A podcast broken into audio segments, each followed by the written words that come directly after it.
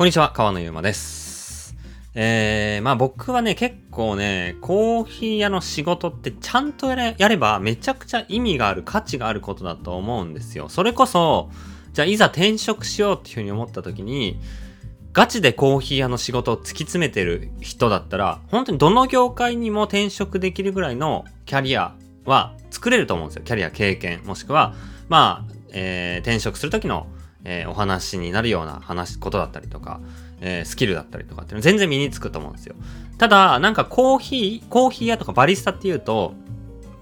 なんかね、こう、他の業界になかなか生きにくいと思われてるし、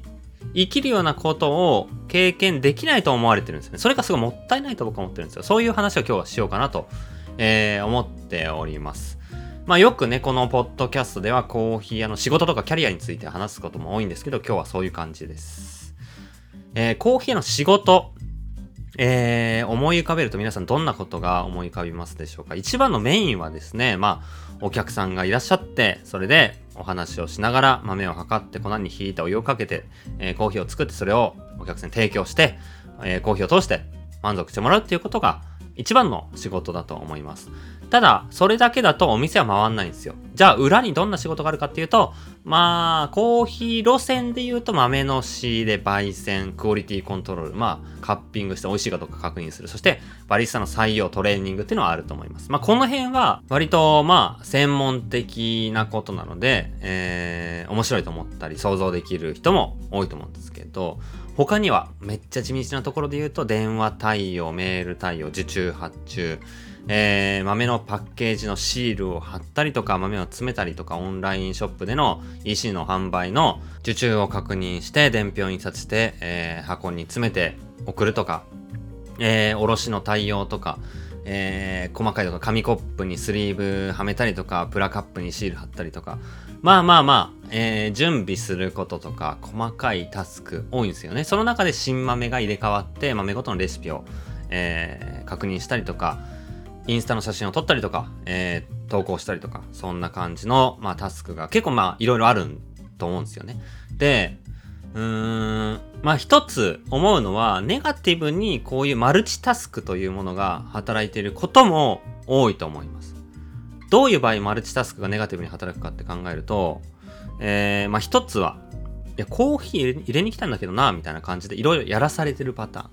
えー、もうなんならバリスタとして働くために入ったのに一日中豆詰めてるみたいなこともなくはないと思います。それってそもそもね、コーヒー入れてお客さんをハッピーにさせるっていうモチベーションで働きに来たのに、やってること実際やってみたら違うじゃんっていうのはそれはテンション上がんないですよね。とかとかもう一つあるとすれば、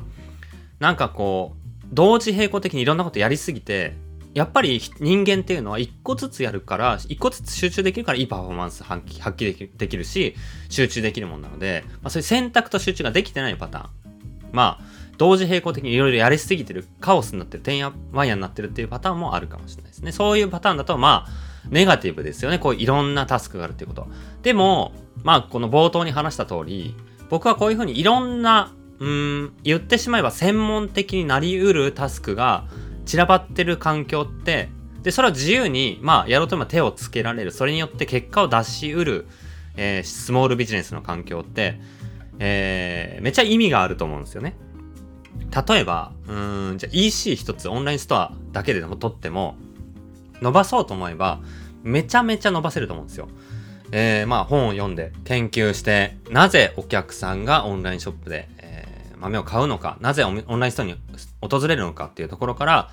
えーまあその PV 数ですね。それを上げるための施策を売ったりとか、えー豆の写真パッケージ、どういう見せ方だと、えー購入率が上がるのか見てくれるのかとか、えーページの文章とか、そもそもの EC サイトの構成とか、まあそういうのを変えていくって、まあいわゆる UX デザイナーっていう仕事に当たると思うので、まあこれガチでやって、じゃあ売り上げ10倍にしました、30倍にしました、100倍にしましたみたいなことができると、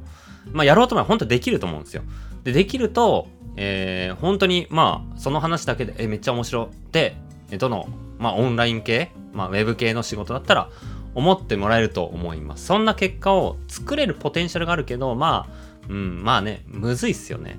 そこに手を出しにくいというか。じゃあまあそれ以外にも、じゃあ卸。どうやったらロースターとして卸先が増やせるかっていうのをちゃんと戦略を考えて営業をするなり、まあ逆に引き込むようなトレーニングを作のイベントを作ったりとか、カッピングのイベントやったりとか、まあ自分からプッシュするのかプルするのかっていうのはやり方それぞれだと思うんですけど、なんか考えて結果出した、えー、自分のおかげで卸先が10倍100、100倍になった。100倍はまあ結構ありかもしれないけど、50倍になったとか。ね、一人で50件取ってくるから別にできるかもしれないんで、まあそういうことが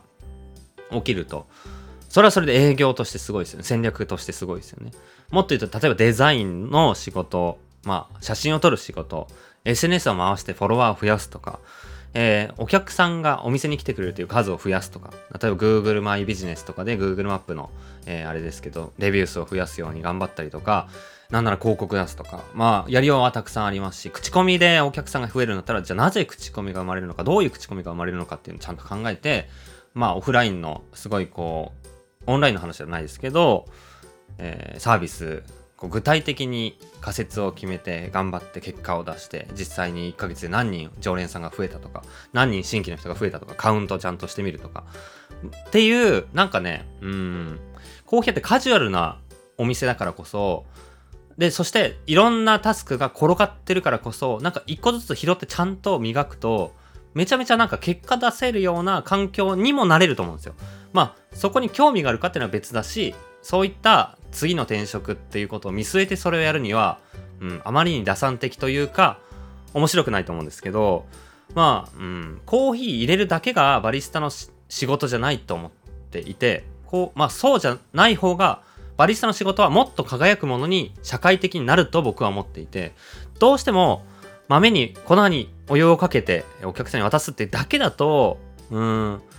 すごい価値があるのにうまいコーヒーを伝えてるっていう直接的な生産者が作ったはるばる届いたコーヒーに一番、まあ、命を吹き込んでというか価値があるものにしてお客さんに伝えるすごすごい立場なんだけどその魅力というか意味がうんボリュームとかあとパフォーマンスを伴って伝わりにくい一般的にななんかこう、うん、違いとか良さが伝わりにくい仕事だとも思うんですよ。その辺がまだ定量化しにくいというかね。っていう仕事がバリスタだと思って、それがまあバリスタのいいとこなんですけど、えー、まあ次の仕事に生かすとか、人生においていろんな価値を作れる、いろんな仕事を回せるようになる。っていう意味だと、うん、もっといろんな仕事を拾っていった方が、やりながらコーヒーを伝えていった方が、バリスタとしてお店に立ってる意味も増すし、ね、例えば裏でもっと多くの人にお店に来てもらうっていうことをちゃんと回しながら来てくれた人に、一人一人にまあ、素晴らしいサービスをするってなると本当にその一人一人にサービスをしているっていう意味が増すしなんかこううんなんだろうなもっと広い視野でコーヒーを伝えるっていうことに取り組めると思うので僕はまあそういった風にコーヒー屋の機械を使ってほしいなと思うしどのコーヒー屋もそういう機会を提供したりそういうことにチャレンジしてもらえるような環境であるとじゃあコーヒー屋で働いていてまあ5年わかんない3年経験を積んでそこからえー、IT 企業に転職しに行った。スタートアップに行ったっていう事例も増えていくかもしれない。逆にスタートアップに働いてる人がコーヒー屋で、えー、働いてそういったバリバリね、えー、ボールを拾って、えー、結果を出してさらにステップアップするかもしれない。自分でもっともっとそのコーヒー屋を大きくするかもしれない。っていう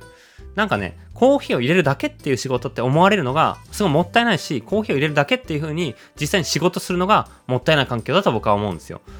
まあもちろんコーヒー入れるだけでもいいんだけど、さらにできるっていう感じですね。なんかそんな風なコーヒー屋に自分たちはなりたいなと思ったし、そういう環境を増やしたいな。そういう環境を増やすことが、コーヒー業界が一つ発展する、発展するというか、うーん、多くの経験を積んでいたり、多くの広い視野を持っていたり、いろんな、うん、スキルを持ってる人を呼び込んで、巻き込んで、コーヒー業界を大きくしていくまあ一つの入り口になるんじゃないかなと僕は思いました。皆さんどう思いますかね？まあ僕の周りで、例えばね、コーヒー屋でバリスタで経験積んでスタートアップに行った友達います。えー、ロースターとして豆の仕入れやりながら、えー、経験積んで、あるところから大手のコーヒー豆の輸入部門に移った友達もいて、そういうなんかステップアップの仕方って、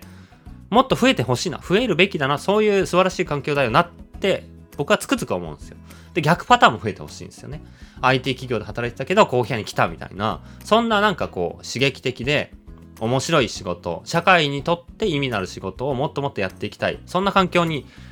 まあ、なるといいなって思ったんで、なんかそんな話を今日緩くしてみました。皆さんコーヒーの仕事とかバリバリスタっていう仕事に対してどういう印象を持ったりしますでしょうかまあ、言ってしまうと今働いてる人にとっても、